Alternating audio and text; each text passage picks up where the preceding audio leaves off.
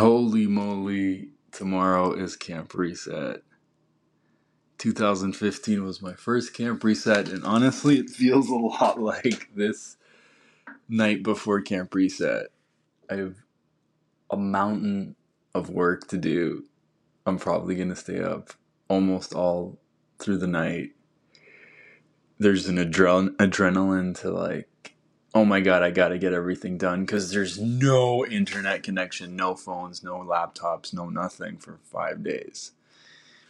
And it's stressful, but I remember it was kind of a part of the magic of the first camp reset because you're like, oh, so much adrenaline building up, and then it's like this. Whew, they take your phones away, and you're like, what am I gonna do? But um, the good news is, and it, and it only felt great because I actually finished all my work. And so I'm going to make sure to do that. I've got two more hours of work. It's almost midnight. And then I got to be up at five to do this really cool project for Insight Timer that I got to get done and submitted before I have to be on a bus to go into the bush. I'm a bit delusional. It's been a productive day, which always feels good to me. Got a lot of stuff off my sh- chest, off my shoulders, and I'm getting really excited about a reset.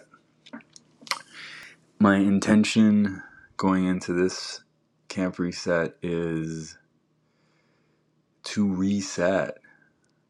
I feel like I've become more addicted to my phone and to tech than ever before. My addiction level to it ramps up when I'm living on my own and not with a partner. It's definitely a coping mechanism for loneliness, if I'm honest. And I feel like there's, like, my boat has acquired a few holes.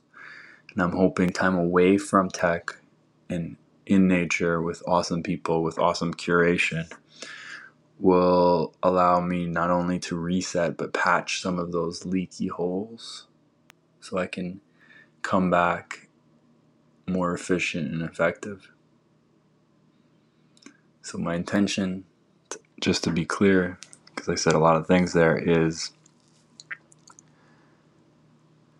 to reset and call parts of myself that are lost or missing back home. Okay, wish me luck.